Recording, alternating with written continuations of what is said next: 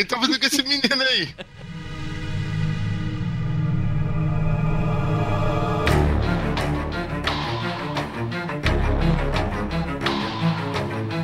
Inclusive, eu acho que os ouvintes têm que ouvir pelado agora. Agora, um pare o que você está fazendo, tire a roupa e continue ouvindo.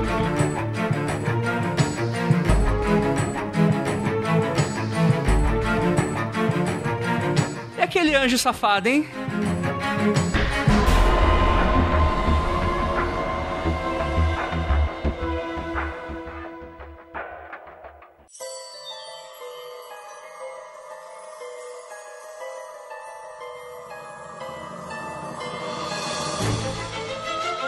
Discos voadores.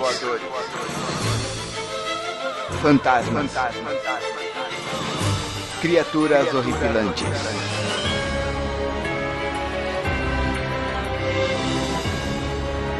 Este é Mundo Freak Confidencial.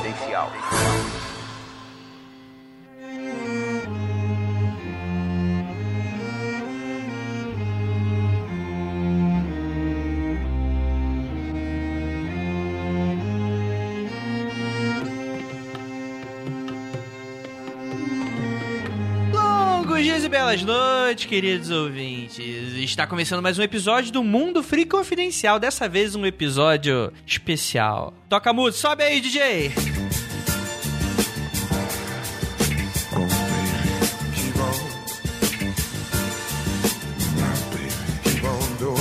Aí o Barry White agora tocando.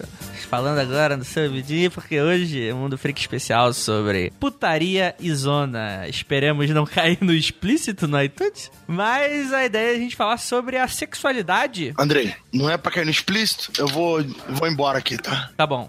Fica aí. Por isso que é áudio, não é vídeo. Ah, então tá. É.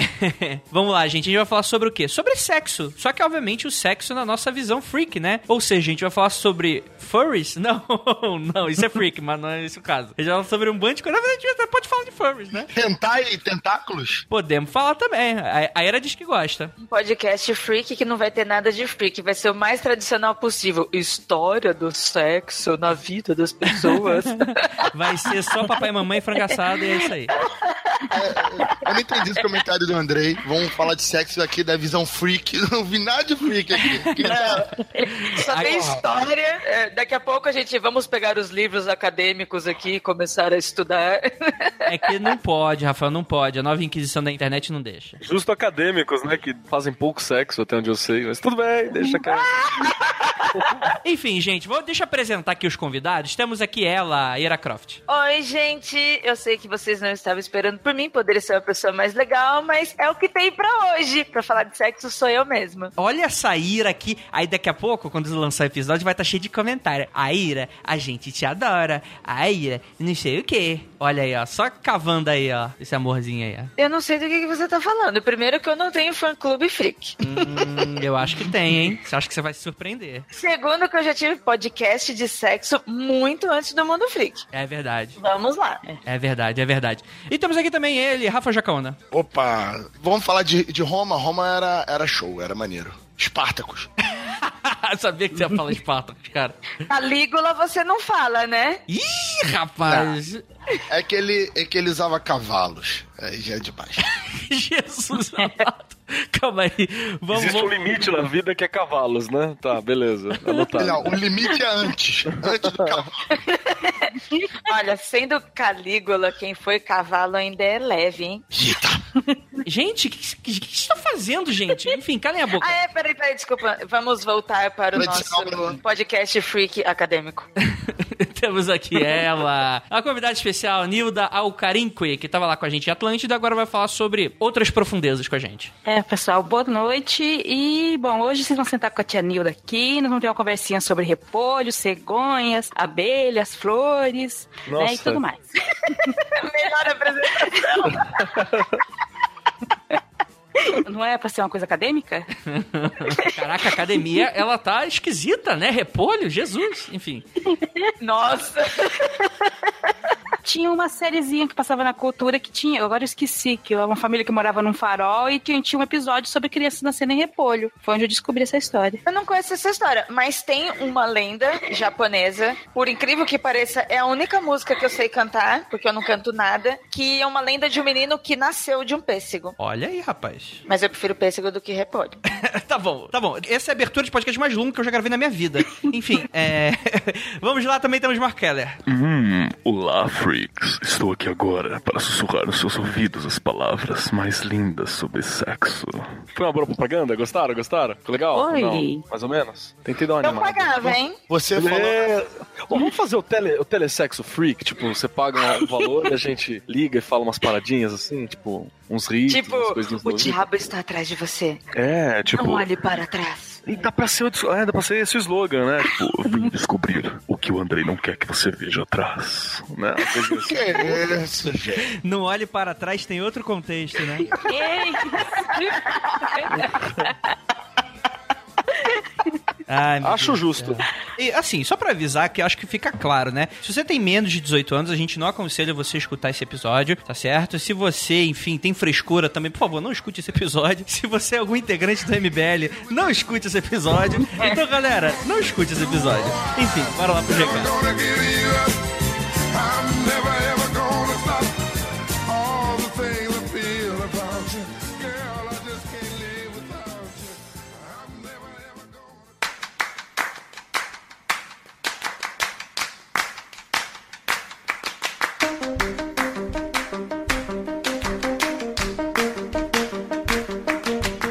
aqui nos recadinhos, inicialmente agradecer aos pauteiros, ao Álvaro Cachone, ao Leandro Perdiz e a Pris Guerreiro e a Luísa Toledo na revisão dessa pauta que ficou excelente. Agradecimentos à galera do Estúdio 137 que lançou mais uma página na última quarta-feira sobre a nossa historinha da caixa de book. Cara, é, tem piadinha minha e tudo.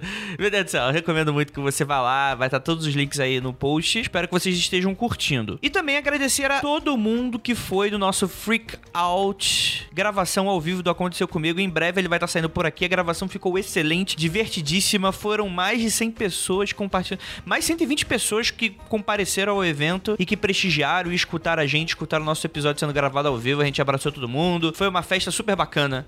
Eu gostaria de agradecer muitíssimo a sua presença. E se você curte o nosso trabalho, a gente tem o apoia.se barra confidencial. Com o mínimo de 4 reais você começa a receber aí as recompensas, começa, enfim, a entrar no grupo. A gente acabou de criar, inclusive, um grupo para Telegram pra gente ficar comentando só sobre casos insólitos e paranormalidade, sobre os temas do episódio. Então, ah, além do Facebook que a gente coloca, avisa, noticia, coloca várias coisinhas legais, dá alguns spoilers do que tá acontecendo, você escuta o episódio que a gente lança gravando por Hangout, esse tipo de coisa antes de todo mundo, você também participa da criação das pautas, você pode ajudar a gente a continuar com esse projeto e também com a elaboração de novos projetos. Então, se você curte o nosso trabalho, é muito interessante que você ajude a gente. E anunciar pra vocês, já tem algum tempo em que a gente tá falando sobre o Magicando, Magicando com CK, que é o nosso novo podcast que não está saindo do feed do Mundo Free Confidencial. Ele está saindo lá no outro feed, no feed do próprio Magicando. Então vocês vão no magicando.com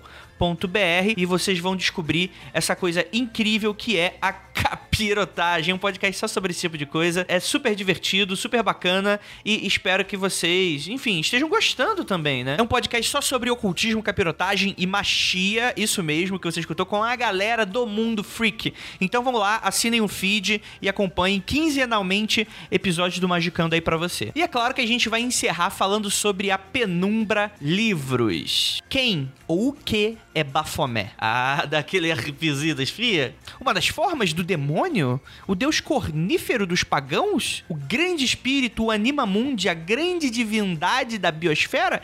A resposta para essa pergunta depende de quem a responde. Telemitas, satanistas, magos do caos, maçons, cientistas, cristãos. A ideia de Bafomé é complexa demais para que haja um consenso único. O livro do Bafomé mistura fatos históricos, política, biologia e psicologia, temperando tudo com histórias e experiências pessoais e até alguns rituais.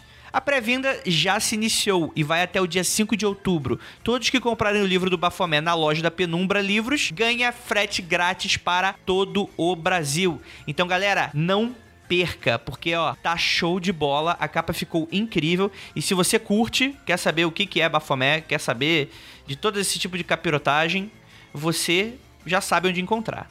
É isso, bora lá pro episódio que está muito seduzente.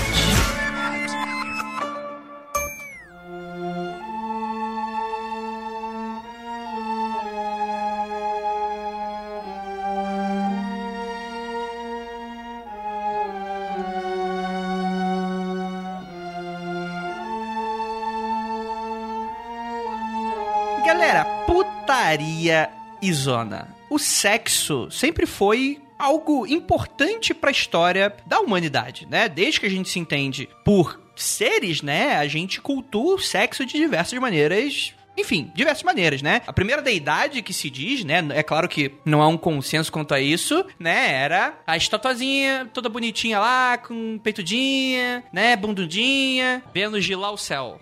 Nossa, é pré-histórica, é que é pequenininha assim, uma bunda Sim. grande, quase grávida assim. Ah, tá. Tô muito na Renascença. Então volta, Rafael. Pô, você tá muito pra frente. Calma. Vamos, vamos, vamos voltar lá pra trás, que lá pra trás também é bom. É, segundo diz. Andrei. É... Ô, Ira, quem tá fazendo com esse menino aí? Mas isso, isso é interessante, porque nós, seres humanos, como animal simbólico, né? Não come animal, porque... Não, Rafael, Rafa, me, de, Rafa, me deixa, me deixa, me deixa aqui. Deixa ele comer. Então ó. come animal, vai, come, vai. Caralho. Ai, meu Deus do céu, Deus, Deus, Deus me ajude aqui.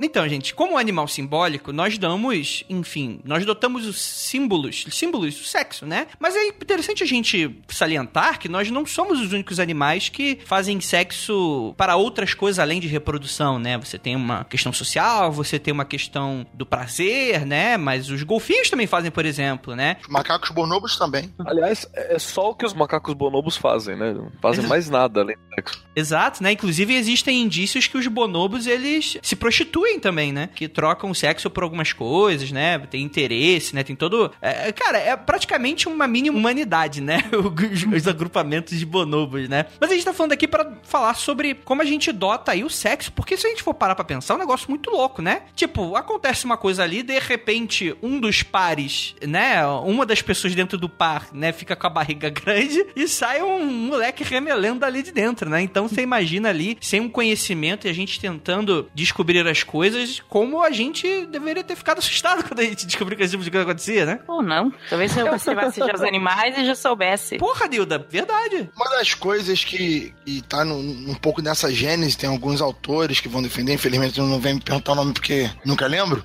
que as primeiras sociedades eram matriarcais principalmente porque atribuíam à gestação um valor sagrado. Não se sabia, ou não se tinha o prévio conhecimento que o homem participava. Parecia até então que depois que a mulher crescia, né, depois que ela tinha a primeira menstruação e tal, ela gerava meio que espontaneamente a criança não sabia necessariamente que era pelo fato sexual que essa criança ia ser gerada. Então as mulheres eram as detentoras da exclusividade, da reprodução e, a- e sociedades tendiam a ser matriarcais desse, na, né, no tempo aí da, vamos chamar aqui no tempo das cavernas, o- a pré-história. Isso é interessante. Em muitas civilizações, no Egito até, inclusive por muito tempo, a descendência era passada através da mãe, porque a mãe você sabe quem é, o pai você não pode ter certeza. Se você não trancar Sim, no aranha ponto. sete chaves com o eunuco guardando, meu, você não Se tem não certeza de quem é, né? Ô, olha só, agora, agora eu vou falar agora um negócio aqui que eu tô realmente não tô garantindo, mas se eu não me engano, na Bíblia, a descendência também não é passada pela mulher. Não, é, Não. os judeus, em algum momento, eles têm essa coisa de que, tipo, dependendo do agrupamento, né? Pra você ser judeu, puro da parada, a descendência é passada pela mãe. Ah, é. Mas ainda tem essa parada do pai muito importante. Tanto é que a, a descendência de Jesus, que eu acho que tá em João, não lembro agora, é pelo pai. É, pois é, aí complica, né? Porque. é- Mas, mas tem essa parada de que alguns grupos de, de judeus tal, eles falam que é passado pela mãe. Porque eu já, eu já sofri um bullying disso aí já. O cara falou, ah, seu nome é Keller, você tem ascendência judaica. Eu falei, é o nome do meu pai, né? Minha mãe não. Ah, então você não é judeu. Aí eu falei, tá bom, não tô pedindo. Que, que agora que eu tô lembrando, porque ainda é uma sociedade patriarcal, a herança é passada através do pai. Então você tem o nome do pai, você tem tudo mais. Mas para atualmente, acho que para boa parte, é, tem uma os ortodoxos judeus, se você não for filho de judia, você não é judeu. Exato, é, é É, isso que eu tô tem falando, isso. entendeu? É. Você é convertido, mas você não é de nascimento e tal. Eles Pertence ao povo. Isso é interessante, né? Porque quando a gente vai falar sobre esses povos da antiguidade, a primeira coisa que a gente vai lembrar, como ocidentais, é quando a gente vai falar sobre Grécia e Roma Antiga, por exemplo, né? Que são os berços aí que a gente remete, né? Sei lá, democracia, senado, voto, esse tipo de coisa. Mas a putaria também tava, rolava lá, né? E eles tinham umas regras bem malucas, inclusive, né? Por exemplo, os gregos e romanos, eles eram monogâmicos, e no Império de Diocleciano, em Roma, a bigamia foi declarada uma ofensa civil. Mas, como eles descobriram que o amor não é eterno, também surgiu o divórcio. E é interessante falar isso, porque quando a gente vai falar sobre Roma e Grécia Antiga, a gente tá falando aí de milênio, né? Então, são muitas descendências, é, é muita coisa pra falar, né? E quando a gente vai falar sobre uma coisa ou outra, muitas vezes é o que foi achado e não necessariamente vai representar o todo, mas talvez em certa região representasse mais e por aí vai, né? Você tem todo esse tipo de discussão até hoje. É bom ressaltar esse negócio de ser monogâmico, porque isso não era a regra na época, né? A maior parte das Sim. civilizações era poligâmica. Isso é uma parada recente na história da humanidade, até essa coisa da, da monogamia e tal. Até tem as várias discussões se nós somos biologicamente feitos para a monogamia, né? Essa discussão ela tá sempre presente. Também quando a gente tá falando da Grécia, tinha essas regras e tal, mas vamos lembrar que nós hoje somos muito semelhantes aos gregos, a diferença é que nós temos Wi-Fi e energia elétrica, em, em muitos aspectos. Então, é aquela coisa, é proibido, né, por lei em alguns momentos e tal, mas não quer dizer que não é feito, né? Não quer dizer que a galera não tá lá curtindo, não quer dizer, tipo, só é crime se pegar, né? É interessante também a gente salientar que isso são apenas regras políticos sociais. Nunca foi comprovado e na verdade é muito mais comprovado que o nosso físico, nós temos sensibilidades ao toque, visualizações, esse tipo de coisa que nos despertam. Por mais que a gente nenhum de nós aqui sejamos um estudiosos dos primórdios dos homens, onde se julga em que os homens ao ver os animais praticavam como os animais. Porém, com a sua evolução, mesmo sem entender sobre a malícia do sexo, o que é exatamente sobre o sexo, mas a gente tem essa sensibilidade. Eu vou fazer um comparativo aqui muito over e talvez nem vocês nem os ouvintes vão gostar dessa comparação que eu vou fazer, mas eu levo muito comigo essa cena. Pra quem assistia a sessão da tarde nos anos 80, 90 e tinha aquele filme Lagoa Azul, Ô, Brooke Shields. é, eu me lembro muito bem, eles são o quê? Um, são crianças que naufragaram e foram parar numa ilha deserta. Ok, lá descobrem o amor e tal. E durante esse trajeto no filme da vida deles, eles descobrem o sexo, literalmente. Tipo, eles começam a se encostar, de repente eles estão adolescentes, de repente o que era risada, o que era um abraço sem malícia alguma, começa a mudar as coisas. E eu me lembro que quando eu assisti esse filme, eu imaginava isso. Por mais que a gente não saiba o que é, por mais que as pessoas não sabiam o que era, independente de credo, sociedade, etnia, o corpo é o mesmo. Então, tipo assim, ó, tocou ali, opa, opa, tem alguma coisa ligando aqui. Dá choque. Exatamente. Inclusive, assim, só voltando um pouquinho, que o que ela estava dizendo anteriormente, que também, mais uma vez, me perdoe, eu sou péssimo com fonte, a importância do homem na sociedade também vai ser atribuída ao casamento, à monogamia, a partir da herança, né? Como que você vai decidir quem vai ser o descendente de alguém? Numa sociedade patriarcal, é muito importante que esse descendente seja bem claro. E você vai passar a ter essa monogamia para justamente garantir que o pai daquela criança, que o verdadeiro descendente daquela família, será quem vai receber a herança, né? Uhum. Foi uma necessidade social, né? Resposta da monogamia, é isso Uhum. que você, que você disse. Sim, sim, sim. Até tem uma parada interessante que tinha tem um passarinho que a galera sempre falava que ele era monogâmico, tipo, era um exemplo, não sei o que, e descobriram que não, que a passarinha vivia com o cara, ma- mas, mas, dava solta pros outros passarinhos. E aí, deu- tipo, foi meio uma tristeza, assim, pra, pra galera que gosta de olhar o mundo animal e criar leis humanas, assim, sabe? Ainda caiu o pinguim, então ainda falta o pinguim. Vamos esperar.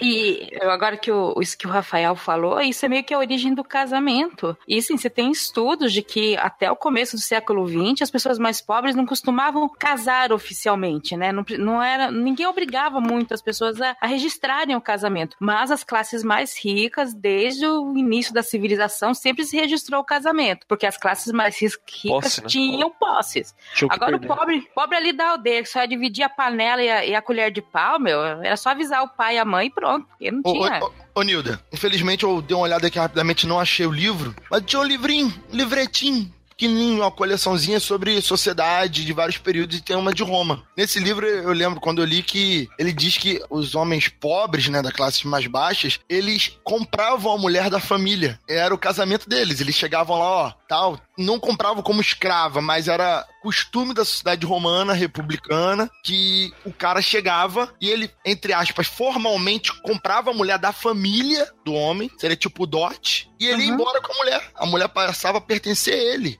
Então, é, é, tinha esse, esse cara, até nas famílias mais ricas, como você disse, sim, tinha toda um- uma cerimônia, onde esse dote não era como fosse realmente comprado, tinha mais um acordo, contrato sendo assinado, uma série de outros atributos que no pobre não tinha, era uma compra, tinha três modos, uma delas era compra, os outros dois agora vou ficar devendo. Sim, sim, não, mas com certeza. Com certeza. E eh, se eu não me engano, tem aquela história, né, dos padres, né, que o celibato do padre em si, dele não, enfim, ter uma comunhão com uma mulher, ele tem a ver com as posses da Idade Média, né? De que Uhum. o, o padre, ele não poderia herdar, né? O filho do padre não poderia herdar o terreno, né, e as posses, porque era da igreja, né? Então faz sentido, né? Imagina, depois de 20, 30 anos o padre morre, o filho com 30 anos fala, ô, meu- é meu pai aqui, fala, não, pau no teu cu, é que é da igreja, né? Obviamente o Papa mandava isso, inclusive em português, né? Pau no teu cu, você bastardo, é, é meu, né? Então celibato é nos padres, né? Tem uma parada é, mais mística também, que foi herdada um pouco, faz parte desse conceito. Eu não tô dizendo que não seja político, tô dizendo que tem essa contraparte, né? Que o celibato, ele também auxilia você a desenvolver outras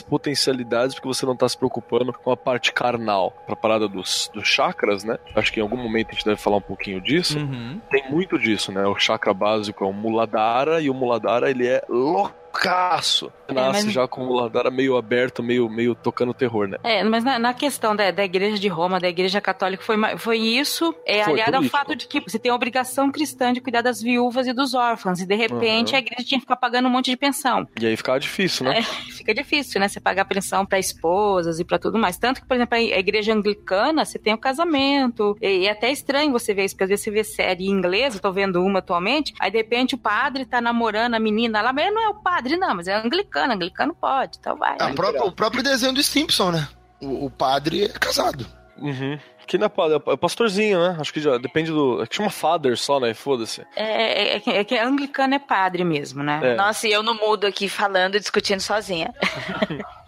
é padre mesmo do Simpson. Muita gente já confundiu se era pastor ou reverendo, porque é, nos Estados tradução, Unidos é, então tem várias denominações, mas eles já assumiram que era padre mesmo e por causa desse contexto. E depois de um tempo eles pararam de falar que era padre por causa dessa confusão. Exatamente, é muito interessante. Algumas coisas não bacanas agora que eu vou falar, mas, por exemplo, a origem do que a gente chama de pederastia, que é a, a relação do homem maduro com jovens, tem início na Grécia. É muito comum a gente atribuir, né, grandes filósofos e pensadores gregos. O que, que a galera curtia fazer? Os iniciados, né, muito jovens, né, inclusive crianças e pré-adolescentes, né? Eles eram iniciados nas artes do amor pelo seu professor, né? Então você tem muito essa questão de na broderagem, né? Que é na broderagem e tal.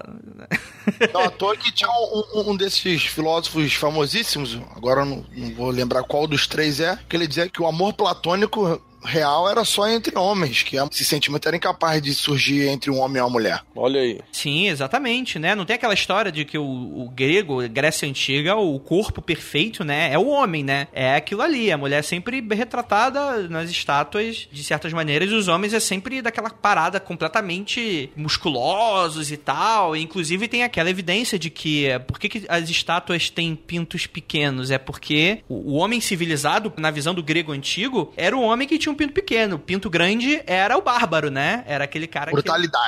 Sinal de bruto. O cara era bruto. Exatamente, né? Só dando esclarecido um pouco, o termo pederastia na Grécia, na Grécia todo mundo sabe que havia essa iniciação, mas não começou com eles, gente. Você tem relatos disso na Babilônia, você tem desenhos eh, no Egito de casais homossexuais, de casais gays, então não é uma coisa que começou com os gregos. Só Ah, que não, com os sim, gregos a gente sim. conhece, conhece como é que era o sistema, você tinha essa questão de que do amor entre entre homens, de. é, eu acho que o exército de Tebas tinha uma coluna que era diamantes, homens. Então, né? Eles tinham toda uma coisa que pra eles não saber não só super normal, que é um até elogiável. Então, é o que a gente sabe É. deles. E até é bom deixar uma, uma coisinha mais clara assim, que o pederastia é o, é o amor P ou por garotos, né? Pederasta. Essa era, era a, jun- a junção. E a grande sacada era que, tipo assim, era a relação de aluno-aprendiz. Então, o, o Erastes, né, que era o mestre, o cara que guiava tal, ele tinha a função de amar, proteger, ensinar, cuidar. Tinha toda esse- essa relação que não é uma relação puramente sexual. Senão também é foda, a galera olhar, a gente olhar pra trás hoje e falar, ah lá, bagulho só, bando de grego tarado, não sei o quê. E também não era bem assim a relação, né? Tem um contexto ali e tal, que apesar de não encaixar na sociedade hoje, pra entender o momento era importante se sacar. E esse moleque, né, o, o, o Eromenos, se eu, se eu não me engano, ele tinha que devolver essa relação com beleza, juventude, trazendo vida pra casa, entendeu? Uma curiosidade também, os gregos, eles eram retratados com pintos pequenos, porque isso significava virilidade. Isso É. quer dizer homens que faziam filhos. Naquela época, como ainda não se estudava tanto anatomia como outros povos, tinha-se essa ideia, essa hipótese que o pinto pequeno seria um cano, literalmente um cano mais curto para ejaculação. Por Mais isso, homens com potente, né? Exatamente. Homens com pintos pequenos faziam mais filhos. E isso era o status de virilidade. Olha. Essa eu não Então sabia, o não. cara do pintinho era machão, isso mesmo, porque a potência da ejaculação era maior, assim, saca? Exatamente. Porque é um caminho menor pro, pra percorrer o líquido seminal. Então continua até hoje em dia, né? Porque o machão é o que tem pinto pequeno, né? Porque aquele cara quer se mostrar, né? É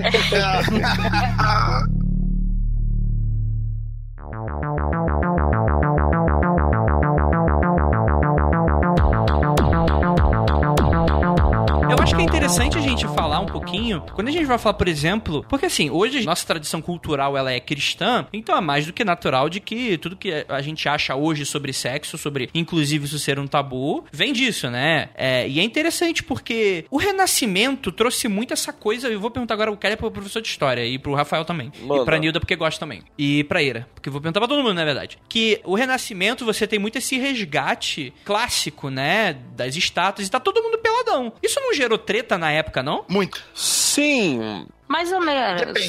De- mas tem Depende. uma parada, mas tem uma Depende. parada aí, cara, que ele era visto de maneira diferente do que a gente vê hoje. Ali já tava no conceito da representação, você entendeu? Não tava mais no O- conceito de Andrei, diretamente a putaria. no caso do Renascimento, ele vai surgir principalmente na Itália. Isso tem um motivo prático pra época. A Itália, além de ter aquela troca cultural maior, ter uma galera mais desenvolvida intelectualmente, um, um pessoal mais viajado, vamos dizer assim, aquelas cidades, Florença, Veneza e tal, você vai ter todo um, um movimento cultural aberto. Então, quando o, artista ele está nessas cidades, ele vai, além dessas cidades terem muito mais dinheiro, terem a condição de investir muito mais, as igrejas elas vão ganhar muita grana com essas obras, muitas obras vão chegar ali e no começo vai ter uma resistência. Caraca, mas está nu. Mas tem um conceito que é um pouco difícil de explicar, que eu já estou me alongando muito, que vai trazer a Itália essa abertura de pensamento e aos poucos esse pensamento ele vai se espalhando. Como Roma, como todo mundo sabe, fica na Itália, você vai ter a igreja principal ali sendo atingida por esse movimento e o restante vai sendo agregado, né?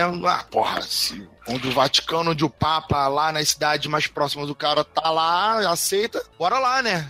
Vai dando É. aceitação. É que a gente hoje em dia tem uma ideia, a gente, quando a gente pensa a igreja da época, a gente pensa com a ideia de hoje, e nós estamos com uma ideia cristã hoje em dia muito puritana, né, do Uhum. puritanismo. E a igreja de Roma, ela tinha questão de pecados, tinha coisa, mas ela não era tão puritana, por exemplo, como os primeiros cristãos da reforma, por exemplo. Até na Inglaterra tinha o movimento dos puritanos, que o pessoal se cobria, era muito mais, digamos assim, cheio de escrúpulo do que os católicos. E na, na Península Itálica, ela tinha, como o Rafael tá falando, tinha um comércio com o mundo todo, ou seja, era um local aberto a outras influências. E tinha aquele monte de estátuas, assim, que você, de repente, tava carpindo no mato, achava estátua, sei lá, de uma Vênus nua, entendeu? E era mais fácil até de copiar isso, né? Porque tinha, acho que alguma coisa de resgate também, não tinha? Da cultura romana. Sim. Pelo contato com o Oriente também, né? Que muita coisa ficou salva ainda no Oriente, ali com o reaquecimento do, do comércio marítimo, né? Até porque a política era muito mais importante do que o puritanismo nessa época, né? Aos poucos, isso foi enrijecendo até o que nós chegamos hoje, né? Ui. Então, aí tem mais uma parada que é legal olhar, que Não foi é uma- proposital. É uma, uma impressão que fica assim, tá ligado? Que o olhar sobre o corpo, ele tinha perdido já, principalmente nas classes mais abastadas, né? Que é quem tinha acesso. A burguesia que começava a surgir no período, a nobreza que já tava ali bem estabilizada e tal, e os artistas. O olhar sobre o corpo já não era mais aquele olhar de proibitório,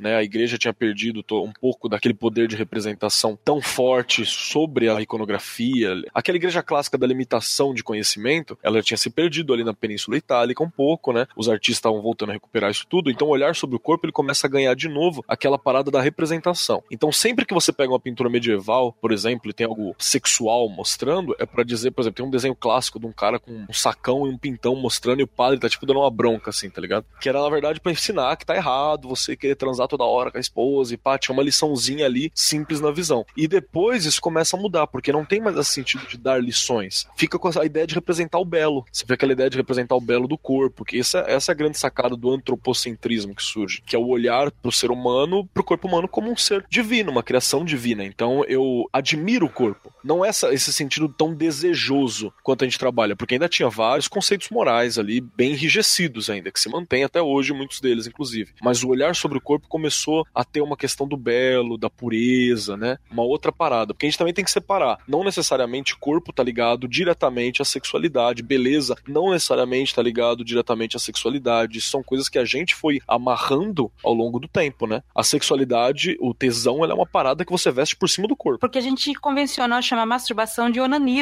né? É uma coisa que apareceu nos escritos a partir de 1700 e pouco. E isso remete a uma, uma história da Bíblia. Hum. E eu fico muito brava porque essa história da Bíblia, a única, a última coisa que ela condena é a masturbação. Sim. Né? Que se você for procurar na Bíblia, se não me engano, é no Gênesis 38, é a história de Judá e Tamar. Tamar era uma moça que casou com o filho mais velho de Judá. O filho mais velho de Judá morreu, ela não tinha filho. E por lei, na época, o outro filho, né, o, próximo filho, teria que se casar com ela e engravidá-la. E esse filho seria considerado filho do primeiro filho. Não seria filho dele, seria filho né? do outro. Seria E ia receber a herança do outro. Ela casou com quem? Com Onan. O que Onan fazia? Chamado coito interrompido. Começava e terminava na mão, né? Terminava com a masturbação. E aí Deus o puniu por estar jogando. Na Bíblia fala, porque ele está jogando a semente fora. Aí lá foi o pessoal interpretar que Deus detesta que joga a semente fora. Não, é que o cara tava sacaneando a mulher. Ele tava sacaneando o direito de herança, sabe? Ele tava sendo mesquinho. Não era porque ele tava se masturbando, fazendo, né, o coito interrompido. É porque ele tava sendo sacana mesmo. Que se a mulher não engravidasse, acho que depois de algum tempo, ela ia ser devolvida pro pai, ia ser uma palha na, na sociedade. Quer dizer, ele tava sacaneando a mulher mesmo. Por isso que ele foi. Ah, mas aí o cara falou: não, porque Deus pune a masturbação, olha essa história aqui. E lá vai a gente chamar de onanismo, né? E lembrando que Tamara ela é bem quista também pela história, né? As histórias dela, ela, ela é, ela é uma mulher famosa no, no conto bíblico e tal. Ah, porque ela se virou e deu o jeitinho dela, entendeu? E quando quiseram punir ela, ela, aqui, ó, tá aqui, vocês estavam eh, negando o meu direito e eu fui atrás. Inclusive, fizemos uma peça sobre Tamara há muito tempo atrás, acabei de lembrar. Opa, opa. Terminou na mão a peça? Não, não terminou. Não terminou porque era no contexto religioso, né? Bons tempos. Ela, ela, ela é engravida do sogro, tá, gente? É, pô, vocês- olha, se você que é adolescente que ficou escutando isso aqui, quiser disfarçar, quiser um livro, um livro que tenha sexo, putaria, pega a Bíblia, o início da Bíblia, o Gênesis, tem muita coisa desse tipo, tá? Cantar. Ninguém vai te, ninguém vai te. Adoro. Gente, eu adoro o Primeiro Testamento. Eu sei que ele é muito difícil de ler, a maioria das pessoas não gosta, não consegue, mas eu acho incrível essa primeira fase. Guerra dos Gente- Tronos perde fácil. Can- Cantares. Cantares tem umas paradas. Ah, tipo, totalmente. claro, Cantares o bagulho- de Salomão. Porque seu corpo é como um marfim, né? E tipo, só, só quero chupar Não, o ele, ele- exatamente, ele descreve sexo oral. É o Uhum. Kama Sutra Várias cristão. Eu- É maravilhoso também, viu? Que livro maravilhoso, gente. Toda hora que você vê falando de fruta em Cantares, não é de fruta que eles estão falando. Só pra deixar avisado. Eu tô aqui de bobeira. Eu vou direto pra parte de Jesus, perder o melhor da Bíblia. Perdeu. Mas e, aqui, mas e aquela Maria Madalena, hein? Que Jesus não deu, nunca deu. Olha que vai falar besteira, hein? Uma coisa é uma coisa, outra coisa é outra coisa. Não, não, não. O que eu quero falar é que tem aquela teoria de que o Jesus, na verdade, era casado com a Maria Madalena. Existem alguns apócrifos que falam sobre isso. Ah, tá. Pensei que você Ah. ia falar sobre a prostituição, que isso nem na Bíblia não está. Exatamente. exatamente. Mesmo as pessoas pregando isso. Nem lá no dicionário onde eles pregam está escrito. Mas então, mas se a pessoa é bem informada, ela escuta ponto G, episódio número 1, que fala, vocês falam sobre Maria Madalena e desmistificam isso, né? Que em nenhuma parte da Bíblia fala que Maria Madalena era uma prostituta, né? Na verdade, ninguém sabe de onde que isso veio, né? É, isso veio de padre. Padre olhando pra parada e querendo culpar a mulher. É, tá é uma inter- interpretação, porque realmente no Segundo Testamento trata-se muito mais de prostituição do que no Primeiro Testamento. E existem outras Marias, outras mulheres citadas no Segundo Testamento. E isso acaba confundindo. Mas, meu, é só questão de ler, gente. Não precisa nem ser um teólogo estudioso de Bíblia. Leia. É, mas tipo, na internet, nego não sabe, não, né? Analfabetismo funcional aí tá aí pra isso, né? É, eu tenho uma teoria de de onde que veio isso. Sabe aquela coisa de que você vê as coisas, sempre as coisas com seu olhar e não exatamente o que tá acontecendo? Aí aquele padre olhou, ah, Jesus andava com aquelas mulheres, certeza, né? Devia de ser prostituta, devia estar pegando uma, porque se fosse elas andando do meu lado, eu também ia estar pegando. Eita! Mas né, quando o cara pensa isso, quando o cara tem esse pensamento, quando ele olha pro outro, ele acha que o outro tá fazendo a mesma coisa, né? É isso, isso é muito de traição, sabia? A pessoa que é muito ciumenta, muito desconfiada, tá traindo. Certeza. Fica aí a dica. pro- É. E se Jesus pegou, deixa ele. O que, que tem a ver com isso? O que, que você tem a ver com isso? irmão? Deixa o cara. É. Certo é ele. Eu, que pelo contrário. O cara tá no direito, tá no direito dele, né? Consentido? Por favor, né? E aquele anjo safado, hein? E deixa, vamos, vamos, vamos virar a página aqui rapidão. Vamos virar aqui Qual rápido. deles? Vamos voltar pra Roma. Não, não, mas é interessante porque eu ia falar sobre o anjo safado Gabriel, mas é interessante salientar porque tem a- os filhos dos anjos com as humanas do Primeiro Testamento, que são os Nephilims. Tem isso também, né? Só eu fazer uma coisa, não é que vocês estão errando, é que eu sempre fui acostumado com o Novo e Velho Testamento. E deve ter gente É. que foi acostumado com o Novo e Velho Testamento, tá, gente? Primeiro e segundo também não tá errado, mas é, é estranho. Só pra situar o povo. E Leiam o livro de Enoque, gente, é bem bacana. Ele conta justamente isso, né? Que os anjos de Deus olharam pras filhas dos homens e falaram: rapá, é nós. Colaram com elas pelo desejo, consumaram o seu ato carnal e encheram a terra de monstros. Pessoas violentas, de grandes coisas que foram mortas pelo dilúvio. E aí a Tupá termina um dia. E é um livrinho curtinho, hein? É, não tá na Bíblia, gente, mas você acha fácil ele por aí, tá? Sim, tem, sim. Keller, você lendo, eu lembrei que tem uma, uma versão na Bíblia na internet que é a Bíblia dos Mano, parecia isso, meu. É, é, o- é do. É do. um pastor é brother, o. Eu sei, eu lembro que o que eu li lá, não, José olhou e Maria tava engravidando, achou que tinha levado chifre, danou meu rapá. Eram umas coisas assim o texto, né? Bem legal. Sim, é legal, O cara. texto era nesses termos. Provavelmente ele não, não lê a gente, mas é o Ariovaldo Ramos, se eu não me engano, é o nome do cara. Ariovaldo Júnior, não, Ariovaldo Júnior, Ramos é outro cara. Ariovaldo Júnior é um pastor, gente boa, ele tem a Bíblia Freestyle, que é uma interpretação do Novo Testamento. assim. Bíblia Freestyle. Ok. Freestyle. Inclusive, Coríntios chama, chama livro dos Coríntios. É, Não, é, mas é, É de uma ideia, é- é uma ideia de você assim, você vai falar com os manos, você vai pregar na cadeia, você começa a falar na linguagem que tá na Bíblia antiga, os caras olham pra você e não vai entender nada. Você tem que falar a língua deles. É basicamente essa a ideia dele.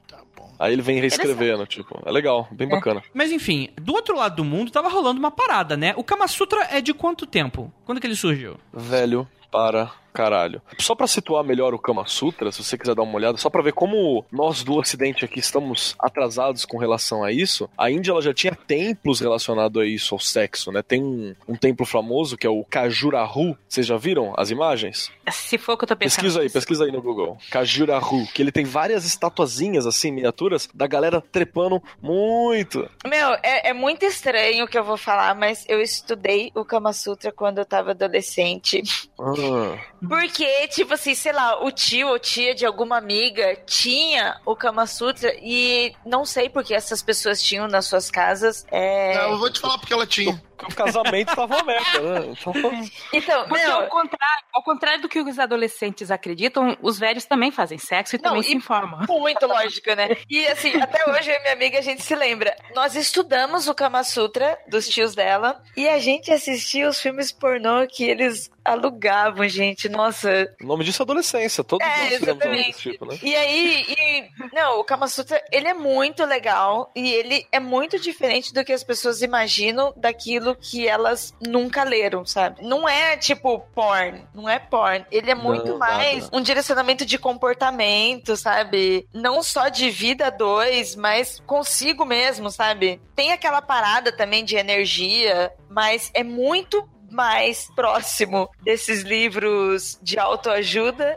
do que um porn. E o Ocidente, ele aproveita o Kama Sutra pela metade, né? Ele amputou o Kama Sutra. Kama Sutra, se eu não me engano, são três livros, eu posso estar falando merda aqui, mas ele tem conteúdos que. Só um deles é sobre posições e tal. Tem uma parada sobre a filosofia, sobre como é que é a vida dois, sobre como cuidar da espiritualidade, como alcançar o ápice do prazer, como que o amor é na, na literatura sânscrita da vida, né? Tipo, é um livro filosófico político que, por um acaso, chega uma hora que fala assim: olha, pra você ter uma relação humana bacana com a tua esposa, com o teu próximo e tal, trepar bem é importante. Né? Sim. Aí, Até mesmo as ilustrações do livro, você percebe que não tem aquela pegada erótica, sabe? Quando você pega, você vai ler qualquer tipo de livro erótico que tem ilustrações, sempre tem caras e bocas, tem aqueles efeitos, sabe? E o Kama Sutra não, ele é até esquisito, sabe? Tipo, como o foco não é o orgasmo em si. putaria, né? Só, só É, então, exatamente. Só é. entra e sai. Como o foco não é a putaria,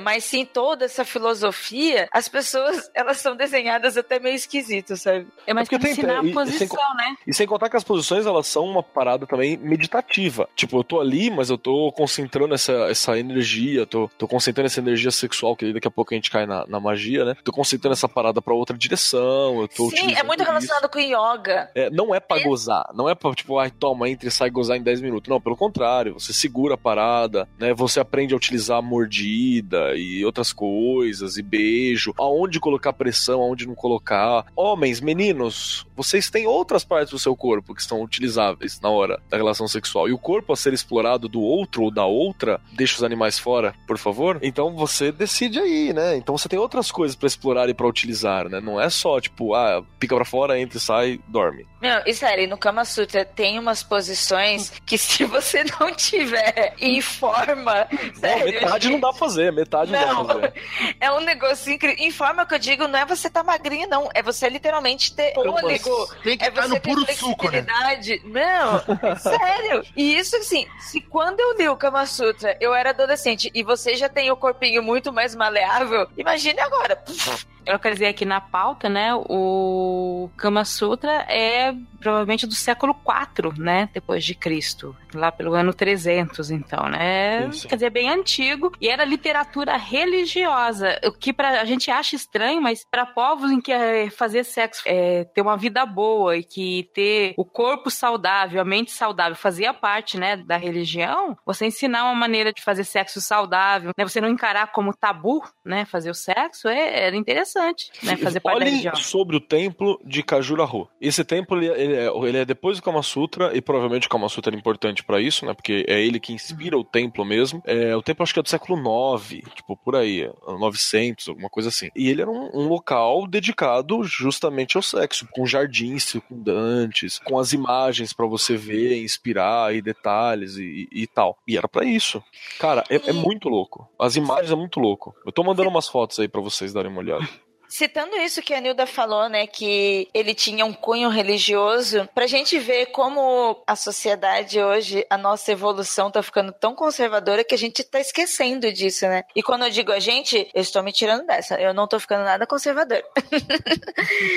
Mas enfim, as pessoas estão esquecendo disso, sabe? Dessa relação sexo com religião, com crença, por causa do seu conservadorismo, sabe? Acabam separando, sabe? Como se isso fosse sujo. Nossa, não, não pode fazer isso. Até com saúde, né? Porque sexo faz parte da saúde. É uma forma de você manter uma vida saudável, né? Você ter uma vida sexual saudável, você conhecer o seu próprio corpo. Muitas pessoas ficam doentes porque não conhecem o próprio corpo. Aí elas acham que o corpo delas é uma coisa, que aquilo é normal e de repente não é, ou então elas acham que a coisa é anormal e não é. Vide atualmente meninas sendo incentivadas a fazer, meninas de 15 anos, fazer operação para mudar o- a forma da vagina porque não se conhece as formas das vaginas. Né? que não é uma forma é só. Uma coisa padronizada. Isso é um desserviço da indústria pornô também, né? É, é uma- é uma- um tipo de rola, é um tipo de. de- de- Mas de- se você não tem outras conversas, você não tem uma educação sexual, se você fala assim, vou dar educação sexual na escola, todo mundo vai lá e bate, ah, não pode. Aí depois dali, quando a criança completa 15 anos, ela engravidou, não sei porquê. Sabe? A gente não conversa, não fala, é tabu, virou tabu. Isso é engraçado. Tipo assim, não Né? pode É na escola pública e pro pobre, né? Porque na escola particular e, o- e a galera riquíssima tem a sexóloga pra atender, a psicóloga lá infantil, comportamental, que atende a galera e que conversa. Então, tipo assim, não pode pra massa, que é justamente quem precisa, né? Eu lembro É. que teve uma época que eu trabalhei. Eu só, eu só trabalhei em lugar assim, pronto pra estourar. Eu trabalhei numa ONG que atendia crianças e famílias em situação de risco. Então, tipo assim, vinha a nata da sociedade problemática, assim, pra gente atender e pra gente conversar. Numa delas, as, as, as mulheres que trabalhavam na ONG foram fazer uma conversa e, e explicar como é que funcionava a vagina pras mães. Tipo assim, teve mãe que ficou extremamente senhoras já, algumas com, com 50, outras com 40, algumas mais novas, tinha mãe de 18, 17 anos, quando falou que, tipo assim, o, o canal da vagina por onde sai o bebê ou por onde acontece a penetração não é o mesmo do xixi. Porra, sabe? A mãe falou, não, é. Tinha umas querendo ir ver, sabe, no espelho, assim, porque não, não conhece o corpo. Eu aprendi vendo seriado, pô. Orange é, mas, Black. mas- mas você não tem uma, né? Então tudo bem você desconhecer um pouquinho. Mas, pô, tá ali do lado, tá ali, na, tá aqui em mim. Eu não sei pra que que serve, você entendeu? Eu não sei o que tá aqui, eu não- nunca olhei. Menina não pode. É, não, masturbação só homem pode, né? Mulher não pode. É, eu não sei como que tá hoje essa educação Não tá. sexual. Eu não, Não tá, sei. Não tá, né? Não ideia. Mas é que assim, eu fui adolescente nos anos 90, no início dos anos 2000. E eu lembro que nessa época, quem era muito ativa aqui no Brasil como educação sexual, como sexóloga, era a Marta Suplicy. Eu cheguei a ter Uhum. livro dela. Eu lembro que isso era um tabu, porque assim, na minha escola só eu tinha esse livro, nenhuma das minhas amigas tinha, mas é porque os meus pais sempre tiveram essa educação muito aberta com a gente em casa. E aí você passava como revistinha pornô entre os meninos, né? Tipo, era uma coisa secreta, assim. Então, aí eu, é, eu sempre frequentei muito a biblioteca da escola. E na biblioteca da escola tinha a seção de livros, assim como da Marta. Não são nada pornográficos, nada, gente. Tipo, é uma educação ainda muito rasa. Muito, Sim, muito rasa. E eu lembro que eu e uma amiga, nós queríamos ler outros livros e a gente não podia. Era proibido. Eu É vou só somar também essa fala da, da Ira, só pra você ter uma ideia. Na época que eu era adolescente também, eu cheguei a ter contato com alguns desses, desses livros de educação sexual. Dá pra você ficar excitado com catálogo de lingerie, mas com esses livros não tem como, tá ligado? Mas não dá, porque é tratado de uma forma tão técnica, é tão pra esclarecer que o máximo que você tem é ficar surpresa, né? Você fala, caralho, olha só. Não, é que na verdade a, a questão da polêmica não é essa, né? A questão da polêmica toda envolvida é que tem essas pessoas que acham que você dar aula sobre sexo, né? Que nada mais é do que uma tipo de coisa normal do ser humano, é você estar incentivando as criancinhas a fazerem sexo, como se o hormônio da adolescência não fosse o suficiente pra isso, né? No, no- Como se a TV já não estivesse fazendo isso.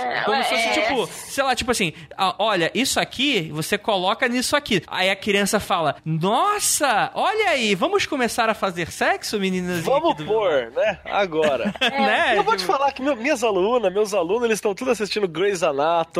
Que o, o, o povo pra trepar naquele Grey's Anatomy, né? Sim, sim. é. E esse é o perigo, né? Porque assim, o hormônio já se faz tudo. A pessoa não sabe nem o que, que tá acontecendo, mas é, a, né? Tá ali na saliência, né, cara? Então, tipo, não precisa nem entender o que, que tá acontecendo, né? E no Grey's Anatomy eles não explicam que todas aquelas mulheres estão usando pílula, estão se cuidando, né? Sim. Então eles não, ah, ele se olhou e fez, foi e faz, e depois aparece com a barriga e não sabe por quê. Não, e mais do que isso, né? Hoje em dia tem todo um estudo falando sobre essa acessibilidade do pornô, que hoje uma criança tem acesso fácil e indiscriminado à pornografia, né? E pornografia não tem camisinha, né? Então, tipo assim, a criança pensa ali que, tipo, né? Ah, é só fazer aí tá tudo certo, né? Então, não tem problema, né? Não, deixa eu só eu falar, é, vocês estão falando de quem, né, não quer que tenha educação sexual, eu volto àquela história de que a pessoa vê o que ela faria, tipo, ai, estão falando de sexo, então eles vão ficar fazendo sexo com as criancinhas, por quê? Porque é o que a pessoa faria, Exato.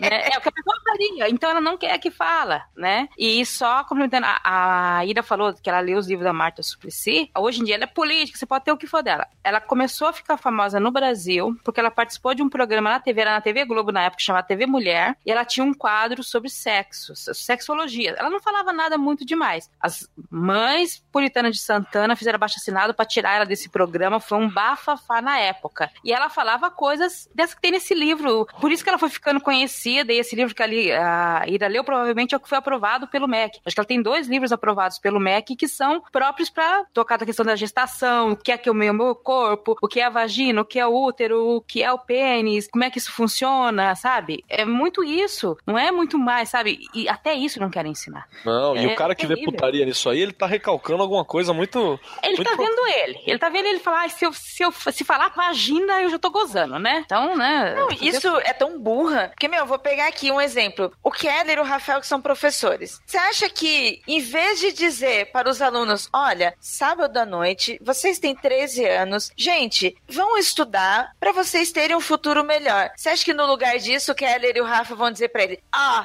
tá liberada aqui na escola a educação sexual, vamos transar. Porra, gente, a educação maluco. sexual é justamente para orientar para não fazer isso. Exato. E não é, aquela, não é a proibição taxativa, não, porque tem outras prioridades. É um negócio muito burro é, é, pensar dessa forma, meu. Mas a gente tá num momento de burrice é, atroz, né? Então. É, enquanto isso, os religiosos hindus estavam lá ensinando o povo como fazer, como se conter, como dar prazer, como reproduzir, como não reproduzir. Olha lá. Sim. E, e eu Muito aposto que bem. na- naquela sociedade, naquele momento, não tava que nem, tipo, sei lá, 40% das mulheres, tirei esse número da, da via, via, tipo MBL do rabo, assim, mas não um número alto, nunca, nunca tiveram um orgasmo, tá ligado? Por quê? Porque é uma sociedade que o controle do corpo sobre o corpo da mulher, né? O corpo do homem não precisa ser controlado. O corpo do homem pode fazer o que quiser. O corpo da mulher tem que estar sob controle. E aí você cria uma, uma sociedade estranha. O Alan Moore, ele tem uma, uma fala, se eu não me engano, se eu não me engano é dele, que, tipo assim, sociedades sexualmente reprimidas nos deram nazismo e inquisição, tá ligado? Sociedades sexualmente é, compreensivas e, e abertas com sentido a isso nos deram a filosofia e alguma outra coisa legal, saca?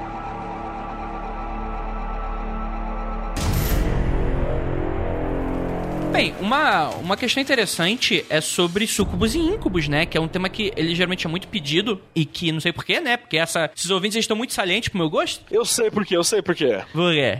Porque quando a galera pensa em sucubus, eles pensam na Morrigan do Darkstalkers. Lembra? É, pois é. É verdade. Vou dizer que não é assim, mas tudo bem. Mas eu também tenho que destacar aqui que a maior referência que eu tenho de sucubus é o Andrei me chamando de Eita. sucubus. Que susto, esse era o Eita, Andrei. Revelações, revelações. Pois é. Ira, agora por favor, você explica isso. É assim que eu sou carinhosamente chamada pelo Andrei. Uma figura feminina que tem o poder de invadir a mente dos homens durante os sonhos, quiçá durante o dia, quando eles estão sonhando acordados, captar as suas fantasias e se transformar nelas. E ainda, Olha usar toda essa energia sexual ao meu bel prazer. É um senhor elogio, hein?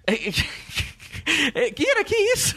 Eu, eu nunca falei isso. Você tá louca? Eu também não vejo problema nisso, se realmente eu pudesse fazer isso. Gostaria até, né? Eu gostaria. Certeza que eu não estaria agora sentadinha nessa sala gravando um podcast. Ou eu poderia estar gravando um podcast, não agora nesta sala. Tá bom.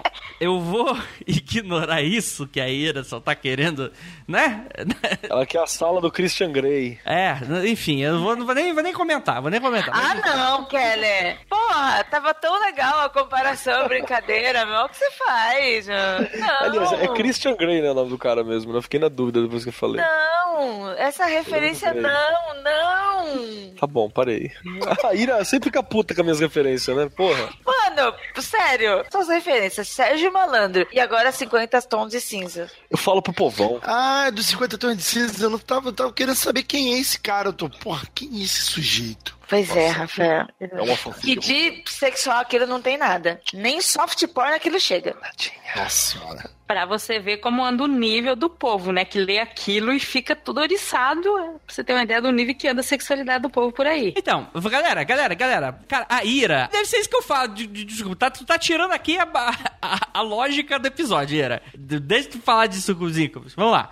A gente citou no episódio sobre é, paralisia do sono de que grande grande parte sobre as lendas sobre súcubos e íncubos vem muito dessa questão da paralisia do sono, que é muito ligado também a você ter alucinações, né? E também é, é o famoso evento da poluição noturna, que o pessoal tanto fala, etc. Muito se deve a, a esse tipo de lenda, né? Mas eu acho que vale a menção total, né, dessa lenda, como um todo que faltou naquele episódio mais completo, que é essa questão de que, né, você tem esse demônio que se alimenta da energia sexual, então ela vem durante a noite, ou ele vem, né? Então o sucubus é a forma feminina, incubus é a forma masculina, e inclusive é bom a gente salientar que, dependendo da lenda, é o mesmo demônio, só que ele toma formas diferentes, né? Então existem as, as duas comparações, né? Uns falam que é um demônio masculino e feminino, o outro que é a mesma coisa, que só vai mudar o gênero, né? Uma vírgula aqui, ó, o Andrei, que tipo assim, essas paradas de definição, aparência e comportamento da incubus e do sucubus, depende do autor que você pega, né, velho? Como não tem como, sei lá, eu capturar uma porra dessa, aprender e, e estudar, né? Isso, tipo, é uma experiência que eu dei uma representação antropomórfica pra ela, se você não acredita em entidades, ou é uma entidade material, se você acredita em entidades. Então não tem como eu estudar essa parada, né? Então, por isso que fica nessa coisa de que às vezes incubus e sucubus são a mesma entidade que altera a aparência ou, ou dependendo do sexo que ela ataca, né? Sucubus pra homens, incubus pras mulheres. Sim, sim, exatamente, né? Que isso ali- alimentaria aí dessa, dessa energia sexual. O que é in- interessante, porque a primeiro momento, né? Tipo, sei lá, você tá lá dormindo, não tem nada pra fazer e tal. Mas é, tipo assim, é, é- é comum falar que é ruim, na verdade, né? Porque é dito que você tem depressão durante o dia, que você fica cansado, né? Esse tipo de coisa. Então, Claro que fica cansado, claro.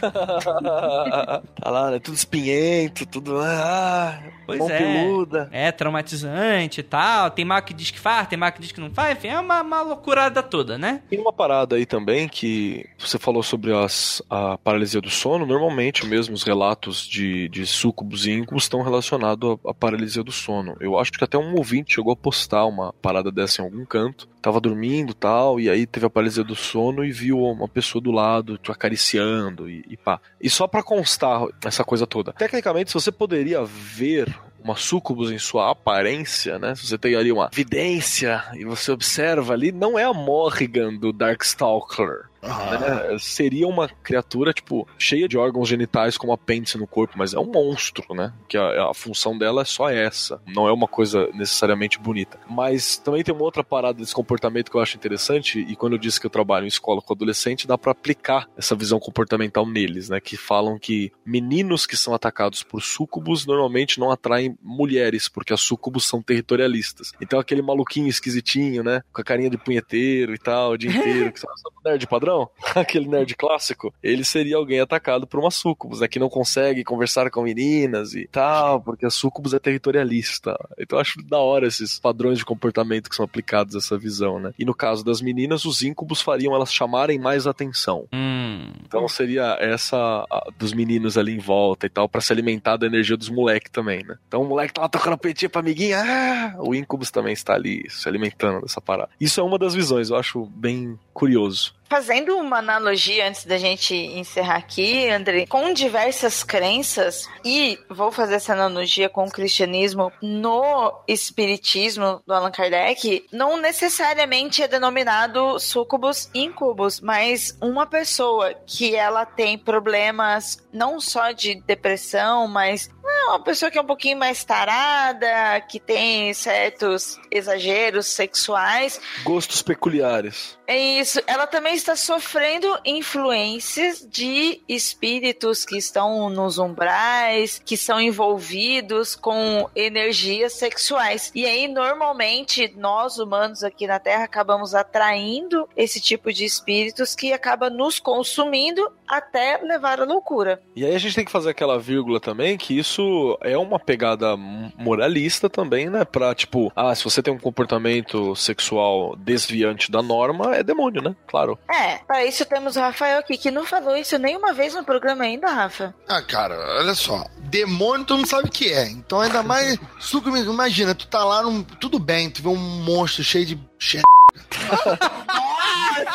Nossa, Agora você vê um demônio cheio de pênis. Cheio de rola, pica. Porra, aí não. Aí deve ser assustador aí, caralho. calma aí, calma aí, calma aí, calma aí, calma aí, Ô, ô, Rafael Jacone, você vê um chocalho de p tá vindo na sua direção. Pra você isso não é assustador? Depende. tá doente. Né? bem, bem, bem lavadinha, né? Tá um show de bola. Não tô. Não, cara, tá, tá maneiro. É o Rafael e os roteiristas daqueles filmes genéricos do Exorcistas. Como é que é? É, como é que isso é um O diabo tem uma rola que tá em volta do- da estátua toda. Famoso Todo mangá. demônio tem uma rola gigante. Este é o pavor dos homens cis héteros. Classe média, uma rola muito- gigante. muito medo de gostar, né? Tem um- Ai, socorro, tá vindo. Vai me pegar. Ai, tô gostando. Tem um filme, cara, muito legal também, eu vou deixar de indicação pro pessoal, chamado Vagina Dentata. meu Deus. E é que a Ju não tá aqui. Se eu não me engano, um dos TCCs da Ju foi sobre este filme. É, Vagina Dentata é tipo uma mina que ela tinha, a vagina dela tinha dentes, então ela vai uma vez no, no sei lá, no... Isso é que tipo camisinha feminina, né? Camisinha É, feminina distribuída na África pra fuder tarado oeste. É tipo isso. E aí, tipo, o cara coloca o dedo, ela morde, assim, ó, e arranca os dedos do cara. Isso é um grande medo masculino, né? A vagina dentata. Meu Deus. Diria que sim. Diria que sim. Eu não só diria como afirmaria. Tá correto, esse filme acertou. Acertou, miserável. Esse aí é pra vocês passarem pros adolescentes pequenos, pra eles é, demorarem um pouco, sabe? Pensar um pouco antes. Falar né? que é possível, né? Tipo, uma em cada dez tem. Então, Se não tiver usando camisinha, certeza. Ah, chama Teeth o nome do filme. Uma cada dez tem. Espalha isso pra escola. Não, agora, agora a nova. Vocês, não sei se vocês estão sabendo, mas agora a nova moda é o cara, sem avisar a moça, né? Tirar a camisinha no meio do ato, né? Vocês estão sabendo disso, né? Nossa, mas tem que apanhar muito isso aí, Que velho. moda legal, hein? Puta cara tem que tomar é uma muita moda surra, maravilhosa. Cara, isso. Puta, nega muito filha da puta, né? Puta merda. Nessas horas tem que fazer o que os egípcios faziam com os maridos infiéis, né? Cortar. É, não tá usando, né? Resolve É. o problema. Resolve o problema, resolve o problema. Exatamente. Tá. Segundo o- os egípcios e as feministas, né? Que querem cortar os pintos pessoal. É, exatamente. Eu tenho até um tweet do Cadê Feministas que o objetivo é esse. Abraço Central Feminista.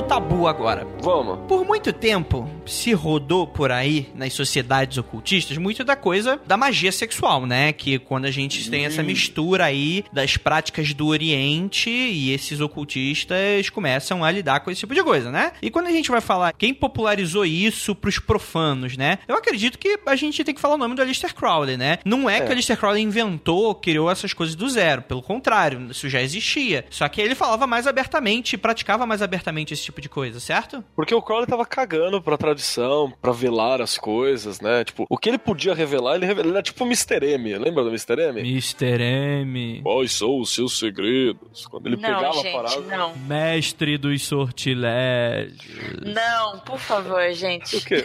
Gosta do Mr. M? Não, é a imitação de vocês. Ah, tá, parei.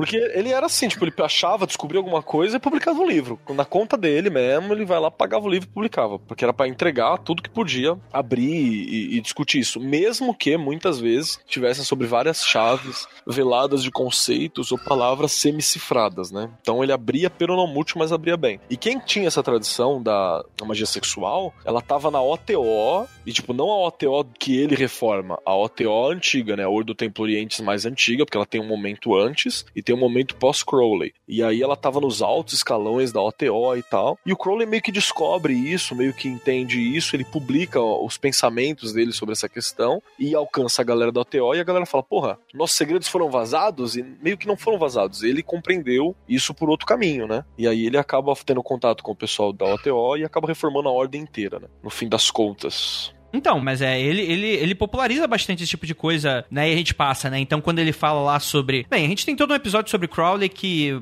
Qualquer coisa, galera, vocês estão aí liberados pra reescutar, né? Mas só pra dar uma recapitulada. Ele curtia falar, por exemplo, sei lá, ah, assassino tantas criancinhas. E porra nenhuma, né? Ele era, na verdade, era um simbolismo sobre punheta, né? Quantos punhetas ele fazia e tal. E você tem todos esses significados, né? O orgasmo em si, ele tem todo um significado mais especial e etc. De, enfim, de poder e tal, dentre outras coisas. Mas o sexo em si também, você tem a questão da magia sexual pra você energizar as coisas, energizar sigilos, servidores, né? Isso mais básico, né? Você tem outras coisas. É isso mesmo. A, a grande sacada, acho que geral disso, e por favor, pessoal, se houver dúvida, alguma coisa, vamos falar sobre isso. É o termo da, da energia sexual. Como que nome você dá pra isso? Tem uma galera que chama até da, da Kundalini, né? Que é essa energia natural. Quando fala de sexual, tô falando da própria natureza, de, de puxar. E aí, no Oriente, está muito ligado à questão dos chakras, né? Vamos lá não é sexual pelo sexo. É sexual por ser uma coisa natural. Que o sexo é uma forma de você lidar com essa energia, entendeu? Não sei se eu tô conseguindo deixar claro. Tipo, É, não é uma coisa à parte, né? Sim, mas também não é o sexo que define isso. Existem várias formas de. Tanto é que, tecnicamente, é possível fazer magia sexual sozinho, saca? Eu não tô falando de punheta. Tô falando de você nem, nem encostar no, no teu, no teu órgão genital ali. Porque é uma parada de energia, uma outra sensação. E se você acha interessante essa parada, estudar os chakras por esse viés, ele é o canal, assim. Eu tinha falado um pouquinho antes, quando a gente tá falando sobre igreja católica, né? Que todo ser humano nasce tecnicamente com sete chakras, a partir dessa visão. E o principal, o mais básico, é o Muladhara, que é a raiz, ele fica entre o toba e o órgão genital ali, né? Na costurinha ali, né? É, na, na costurinha. Eu só entendi o que, que a galera queria falar quando fala que ali tem o poder de um elefante e tal, quando eu andei de cavalo. Porque quando eu andei de cavalo, tipo, é aquela parte que você fica em contato principal com o animal, né? Que susto. É, não, calma, gente, assim, no lombo dele, tá? Que tava em contato. E você tá no controle daquilo tudo. Então, é tipo assim, é a mesma coisa energia sexual energia natural. Você é uma coisa selvagem que você tá no controle ali. Então, é, na- é naquele lugar. E tecnicamente, se essa parada tá descontrolada, você tem uma hipersexualização das coisas. Se ela tá controlada, tem energia, paixão, força, blá blá blá blá blá blá. E se ela tá descontrolada, é uma hipersexualização. E ele já tá meio aberto. Então você precisaria desenvolver o seguinte, que é um Svardistana, que é um outro órgão que também tá ligado a isso, mas ele te dá mais segurança pra lidar com as coisas, entendeu? E, e aí você vai desenvolvendo um por um quando você sobe. A ideia do celibato, por exemplo, é que eu abri já o Muladhara, já trabalhei com Muladhara, e a minha sexualidade é regida pelo chakra seguinte, que é o Svardistana. Uma hora a gente pega o E, explica isso um, um pouco melhor, assim. Era isso que eu ia falar. Para essas e outras informações, você pode acessar www.magicando.com.br. É nóis. Toda essa teoria tem tudo a ver com o sexo tântrico, aquela coisa. né? Quer dizer, é uma coisa que o Ocidente foi pegar lá no Oriente, porque acho que o, o pouco que se tinha disso por aqui Perdeu-se. se acabou, né? Perdeu-se, né? Então, quando se, se descobriu o Oriente, e nisso é tanto a Índia como inclusive os países árabes. Eu- talvez vai escanda- é, surpreender algumas pessoas, mas até década de 40 por aí, se é você falar de Egi- Egito, Irã, Iraque, Síria, era uma coisa mística e sexual, assim, sabe? Não, não era uma coisa de repressão, de terror, não era mística e sexual, a dança do ventre, era uma coisa assim, você não, não era, era. É muito o contrário do que se tem hoje, né? De, de ideia do Oriente Médio, né? Se você pegar filmes dessa época, é isso que você pensa. Muitas Tem dançarinas europeias se vestiam como se fossem orientais, porque isso era mais sexy, né? As orientais eram Pra atenção. Odalisca, né, cara? Arebaba. É, caramba. Que trampa com os sete chakras, inclusive na dança e tal. Tem um livro muito bacana do Sheikh Nefzawi, chama O Jardim das Delícias, que é um tratado árabe sobre sexualidade, tá ligado? Sobre o sexo. E começa com, tipo, graças a Allah, que situou nas partes naturais da mulher os maiores prazeres do homem, tá ligado? Assim como nas partes do homem o maior deleite da mulher. Começa assim. E aí ele trata tudo sobre sexualidade também. É tipo o Kama Sutra árabe, assim. É muito bom. Você acha fácil. Excelente, excelente. Mas vamos lá, vamos, vamos falar. Cara, Keller, a gente critica muito quando. Inclusive, é um alerta, né, pra- para as pessoas que, enfim, que a gente curte, que é falar pro pessoal tomar cuidado e tal, principalmente as meninas, com essa coisa de iniciação no motel, né? Ah, sim, sim. O que, que exatamente tem no sexo o, o ocultismo, né? O que, que você pode fazer, assim? O que, que, essa galera acredita? Então, justamente você conseguir gerir e lidar com uma quantidade bem grande de energia que o, no sexo você consegue liberar, né? Isso, tecnicamente, na prática acontece a desculpa do povo pra comer os outros. Né? Como a grande real. Isso acho que é o que mais acontece. Por isso a gente tá falando dessa brincadeira da. Brincadeira não, porque é real, já aconteceu e acontece da iniciação no motel. Que a galera fala: não, vem cá que eu vou te ensinar uma magia sexual. Na verdade, que é sentar a rola, né? Que é abusado física, mentalmente do outro. Isso é o que, é o que mais rola. Mas a grande sacada é eu poder realizar feitos místicos e mágicos, né, com mais energia para as coisas. Então, por exemplo, enquanto, sei lá, uma prece em cima de algo para abençoar um talismã, ele seria eu dar um ponto de energia, eu fazer um ritual sexual e ejacular, inclusive é utilizado a, a ejaculação para isso em cima com uma parceira, numa forma Deus, em cima de um objeto que eu quero abençoar, tipo, eu tô dando 100 de pontinhos de poder para ele, entendeu? Hum, entendi, né? Inclusive, dentro da, da OTO, se eu não me engano, você tem os graus, né? O primeiro grau de magia que você aprende é a masturbação. Como utilizar a masturbação para trabalho mágico, né? Inclusive, você aprende a fazer sigilos para isso, alimentar entidades e tal. Aí você tem um outro grau, que é quando você aprende a fazer sexo com ente astral. Mas detalhe, não é sexo pelo prazer, é para fazer magia com ente astral. Então é uma, uma forma astral que você realizaria sexo com, com In, ele. Incubus, sucubus, alguma coisa assim? Sim, alguns casos sim. Aí, aí varia, porque tipo, depende da, da experiência de quem tá falando sobre íncubos e súcubos, né? Porque tecnicamente não são uma coisa legal pra você se relacionar. Existem pessoas que falam como se elas existissem, como seriam, ou se elas existem, como seria o comportamento delas. A gente pode falar. Eu tô em escola de adolescente, então aplicar essa visão na galera é, explica muita coisa. E por último, você teria no último grau, né, o sexo heterossexual, né, onde um casal utiliza essa força para consumação, né, na geração da magia. Mas a grande sacada é que criar um filho no sexo comum, ela é a maior magia, né? Eu tô criando vida e a gente não consegue reproduzir isso de outra forma. Então é uma coisa única. O que eu tô fazendo é simbolismo disso para utilização num rito mágico. E aí o Crowley criou, né, na, na OTO, o grau 11, famoso grau 11, que é a galera fazendo o rito homossexual né, que é a utilização da força masculina, que é QTs e falos, né? Ué, homossexual pra ele é só masculino. Então, no caso do Crowley era. Ah. O grau 11 era só pra homens, né? É o Crowley, né, gente? Eu cheguei, cheguei a ver a virada de olhos da Nilda daqui, hein? Ah, é o Crowley, gente. O Crowley ele tem, ele tem muitos problemas. muitos, não poucos problemas, não. Eu nem vou Então, a falar gente tava nada. conversando isso com o Peu, né? A gente, com o Peu a gente conversou isso lá. E com o, o seu penumbra também, o Vinícius. Que o Tomegatherium é um gênio, né? O cara, que- mas o Crowley é problemático. Não, Agora, sim, pela época dele, eu me lembro que eu li que quando o homossexualismo foi é, criminalizado na Inglaterra, é homossexualidade. Na época era homossexualismo mesmo. Na, na- na época era isso mesmo, e foi. a- na época da Rainha Vitória foi declarado crime, com pena capital, preso e tudo mais. E também se pensou em penalizar as mulheres, né, lésbicas. Aí a Rainha Vitória falou: não, não é possível. Se não há penetração, não é sexo, então não existe. Né? Então, não- não- Eu acho que também ela tá falando de ligeiro, causa própria. então você não tinha Falando de Causa punição. própria.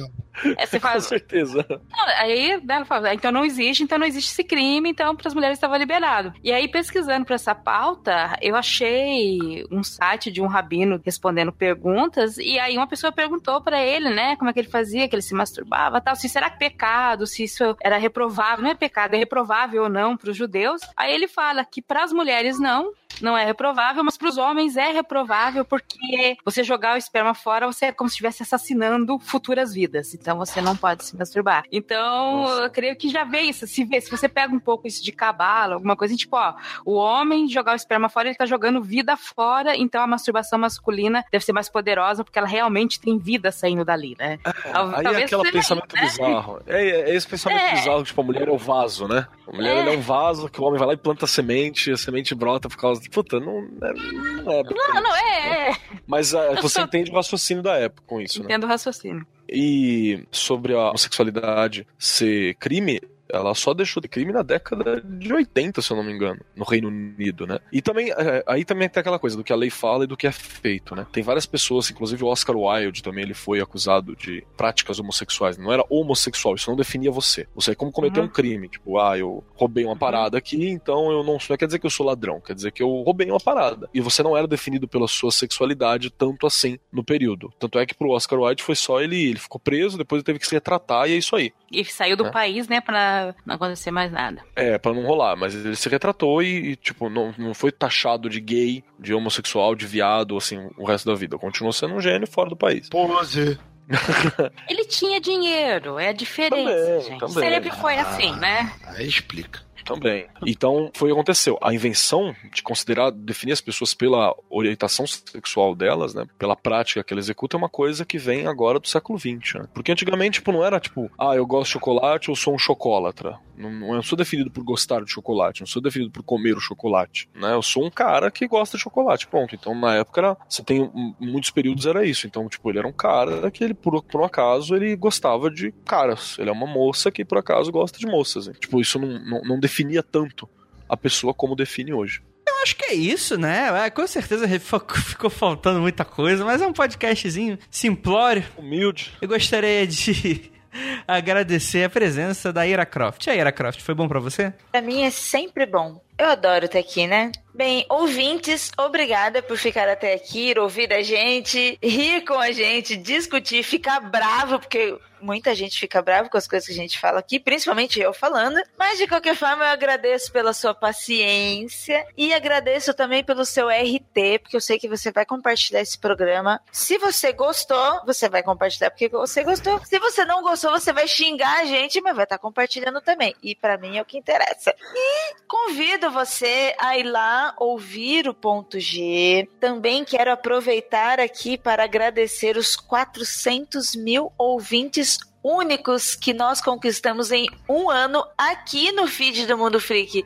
Se você é ouvinte do Mundo Freak, eu sei que você também escuta o ponto G e eu só tenho a agradecer. Muitos coraçõezinhos e obrigada. Excelente. Muito obrigado também, Marcos Keller. Eu que agradeço, é sempre um prazer estar aqui. Como você mesmo falou, Andrei, faltou muita coisa e o nosso objetivo foi só dar aquela introdução, porque nós estamos aqui para entretê-los da maneira como pudermos. E vocês, por favor, indignem-se conosco e não sejam sexualmente reprimidos. Ah, um último agradecimento, que eu acho que cabe aqui falar para o pessoal, é pra galera que semana passada, esse aqui é um 69, né, Andrei? Exatamente. A galera que semana passada conseguiu comparecer com a gente lá no nosso encontro do Mundo Freak e gravação ao vivo de um Aconteceu Ah. Comigo. Foi muito bom, foi muito legal. O pessoal que pôde comparecer, valeu. O pessoal que não pôde, mas ajudou com good vibes, perdeu, mas valeu também. É nóis. E assim, foi muito legal mesmo. E queria fazer o convite. Né, para o pessoal ouvir aí o Magicando, que é o nosso podcast daqui da, da família Mundo Freak aqui, falando um pouco mais sobre ocultura. E eh, nós queremos emplacar este verbo. Você não faz magia, você magica. Venha magicar. Venha Magicarpa, isso aí. Excelente. Magicarp. Muito obrigado também a queridíssima Nilda Ucarinqui.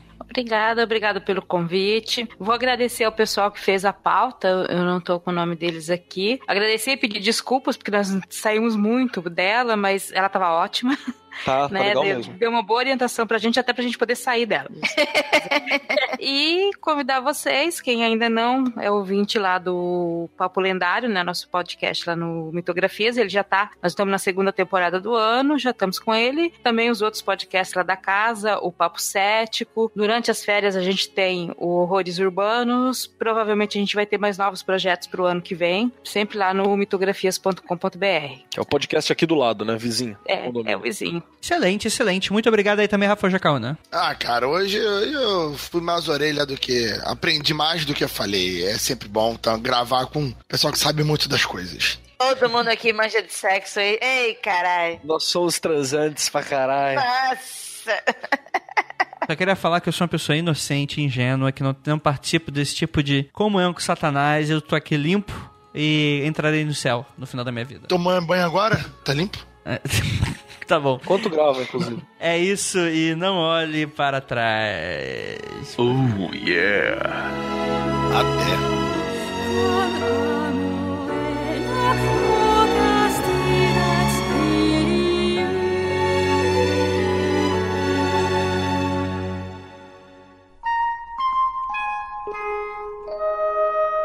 Está começando Contatos Imediatos.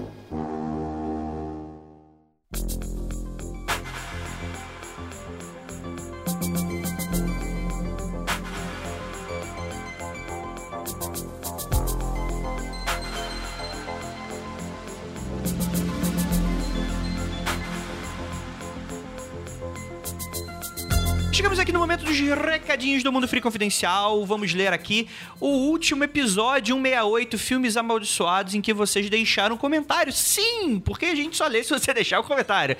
No e-mail a gente tá evitando ler, porque a gente quer incentivar que vocês vão até o site e compartilhem a sua opinião, seu ponto de vista para todo mundo ler, né? Afinal de contas, você, ao invés de ter dois ou três momentos de espaço aqui, você vai ter todos os comentários ali na íntegra pro pessoal saber sua opinião sobre o episódio. E, cara, o episódio foi super elogiado. é, Eu pensei que ele fosse ser um pouquinho polêmico, porque ele tava mais engraçadinho do que realmente, né? Assustador, né? Mas é um tema muito pedido que aparentemente um monte de gente gostou. Então, muito obrigado a todos por vocês estarem aqui com a gente. Bem, primeiro comentário aqui é da Júlia Campos. Ela fala o seguinte: Muito bacana o episódio. Tem um episódio do Supernatural? É. Pois é. Sobre um set de filmagens de um filme de terror amaldiçoado. A merda começa porque um roteirista acabou usando invocações verdadeiras em latim no filme e acabou invocando uma galera sem querer. Depois, quando o produtor muda uma cacetada de coisa no roteiro do cara, ele acaba controlando esses espíritos que foram invocados, que eram de pessoas que já morreram no set, para matar todo mundo que afrontou ele. Vai saber se algum desses filmes não foi assim, né? Exatamente, Júlia. Esse seu é, pois é, eu gostei dele. Eu, eu não sou dos mais fãs do Supernatural, mas ele tem alguns episódios com conceitos bem interessantes. Esse é um deles e que é bacana, cara, né? Então você fica imaginando, é, porque a galera estuda pra fazer essas paradas, né? Tem uns que tu vê que tá fazendo groselha e tal, e outros que não, né? mas mexe muito com esse imaginário popular. Mas como a própria diz a Tupá né? Ela que estuda sobre o nome de demônios, escreve nas paredes e tal. Se ela não conseguiu invocar nada ainda, então, né? Fica- ficamos aí na guarda. É, o próximo comentário aqui é do Réu Bolha. Ele fala o seguinte: ainda tô no comecinho do episódio, então não sei se foi retificado. Não, já dou spoiler aqui. Falando sobre a trágica morte da atriz mirim Heather O'Rourke, da cinesérie Poltergeist, o Andrei falou, se ainda fosse o padre exorcista que tinha uns 90 anos, no entanto, o ator Max von Sydow apenas tinha 44 anos na época e usou maquiagem para parecer bem mais velho, em 79 e 80 anos. Nossa, ok. O porquê disso e não escolher um ator da idade correta? Não sei. Talvez o enorme talento do Seidel, que enganou muita gente desavisada, eu incluso. O fato é que ele consegue. O fato é que ele segue vivo e, com, e está com seus 88 anos, inclusive podendo ser visto no início do Star Wars Episódio 7, O Despertar da Força. Caraca, que excelente comentário, Hellbolha. Porra, abração aí pra você que vez ou outra colabora aí com a gente. Você é um cara super gente fina. Mas super bacana mesmo, realmente. É uma escolha curiosa de, de, de, de elenco, né? Porque para o negócio ficar esquisito, né? Bem, o próximo comentário aqui é do Gil Calango. Ele fala o seguinte: Num documentário do I, se eu não me engano, a menina do Poltergeist morreu em decorrência de um diagnóstico errado.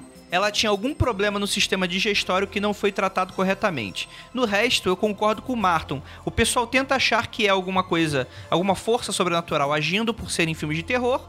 Vez ou outra morre dublê em filme de ação, mas ninguém atribui a causas sobrenaturais. De resto, parabéns pelo cash. Jacael Rafaúna falou tão pouco. É o demônio. Realmente. Concordo, concordo, concordo. E finalizando aqui com o comentário do Eder Benedetti. Ele fala o seguinte: Fala Andrei e galera do Mundo Freak. Uma coisa sobre o filme Incubus é que não foi citado é o fato dele ser falado todo em Esperanto. Com uma pronúncia sofribilíssima, diga-se de passagem. Cara, eu não sabia disso. Eu, eu acho que na pauta eu cheguei a ver quando eu tava estudando, só que na hora do podcast eu não lembrei. Mas realmente, assim, é uma curiosidade esquisita, né? Porque vamos lá, Esperanto não é o tipo de coisa que se vê todo dia, né? A gente tem que, né, é, é, deixar claro, né? Esperanto é uma língua, né? É uma língua inventada por um propósito super legal, que era fazer uma língua que o mundo pudesse conversar com ela, né? Então tinha um pouquinho dessa proposta. É, cara, era aquela proposta meio, né? Que obviamente nunca daria certo, né? Essa coisa de o pessoal achar que não, tá todo mundo evoluído, né? Todo mundo indo por um bom caminho. Porra nenhuma, tá todo mundo aí jogando bomba na cabeça dos outros. É, mas realmente, Éder. Ele continua. O diretor achava o filme tão pesado que não quis que ele fosse falado em inglês. Além de que ser falado em esperanto deixaria o filme com um ar mais místico. E puxado para a sonoridade do latim. Assisti esse filme umas quatro vezes e tem uma fotografia muito bonita. A pronúncia é realmente tão ruim que eu só fui entender muitas falas só na terceira vez que eu assisti. Então eu imagino que o Éder sabe Esperanto. Olha que novidade, né? que esquisito. Aproveitando, foi muito legal conhecer e acompanhar a gravação no Boreal Studio Bar nesse feriado conhecer pessoalmente você e a galera toda. Valeu e muito obrigado. É, abraços e lembre-se, Nerrigardo Malatauen, que deve ser. É, pau no cu do curioso. Não, mentira, deve ser. Não olhe para trás, eu imagino. É, pô, muito obrigado aí, Éder. Compareceu aí no Freakout. Foi um prazer conhecê-lo. Porra, foi show de bola. É isso, ficamos por aqui e aquilo. Não olhem para trás.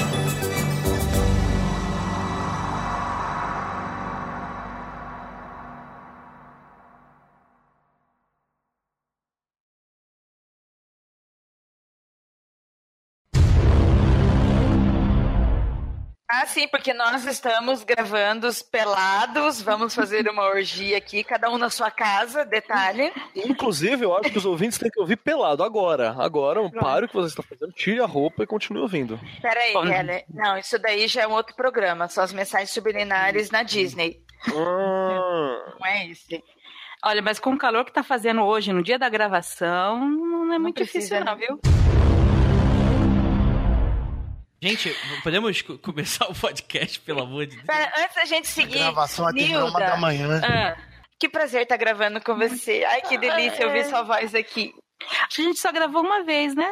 Uma vez, nunca mais. O Andrei, ele, ele colocou dois xizinhos em nós, assim, ele tem uma tabela gigante no escritório, ele tem dois x. Ira e Nilda, não.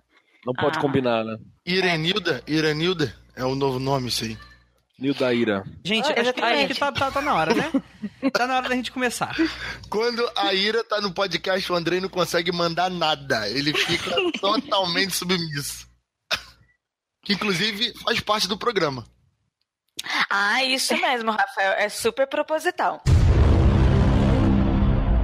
Gente, podemos começar, pelo amor de Deus? Enfim. Vamos lá. É, Guilherme, eu já chamei os recadinhos, tu corta essa merda toda que ficou aqui pro finalzinho aqui. Esse, essa protuberância que ficou aqui pro final, você corta. Que é isso, gente? É grande que ficou até pro, até pro lado de fora. Nossa. Essa coisa aqui tá feia. É. Então tá, gente. É, beleza, vamos lá, vamos começar.